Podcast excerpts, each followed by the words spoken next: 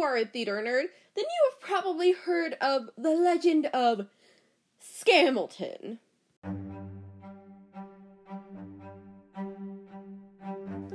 So basically, what Scamilton is, is yes, it has something to do with the musical Hamilton, which I did do an episode on. Go check that out if you haven't seen it yet.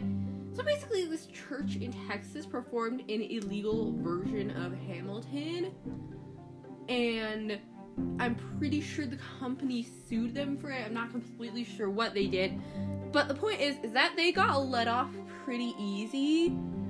Um, but I honestly don't know what my opinion is about Scamilton. All sorts of people have been making like Scamilton compilations on YouTube. Like it's it's, it's the talk of everything. But I don't think it should have done it illegally. Of course, the rules might be too strict on Hamilton. It's like it's a Broadway show. You should be able to perform it. That's what Broadway shows are for. There shouldn't just be one cast. You should be able to have a favorite cast.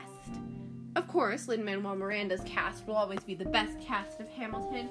But then again, I've never seen Scamilton. I think it deserves a chance. But at the same time, yo, church in Texas, up your game. Like, if you're gonna perform Hamilton, then at least get the rights to it first.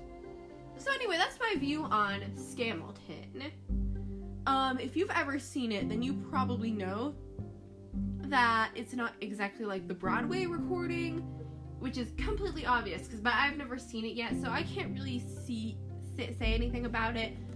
Like obviously the show's closed, so I can't buy tickets. I would feel bad for watching the compilations on YouTube because like a lot of people post quote slime tutorials on YouTube when it's actually like illegal Broadway recordings. I looked it up, it's a thing. But uh, don't do that. That's the point. That is literally a crime. But uh I, I honestly think that there should be more than one cast of Hamilton. Like, I've seen videos of other casts on YouTube, like performing short little selections, but I'm like, there needs to be like at least another like Broadway cast recording on Spotify that you can listen to that you like better.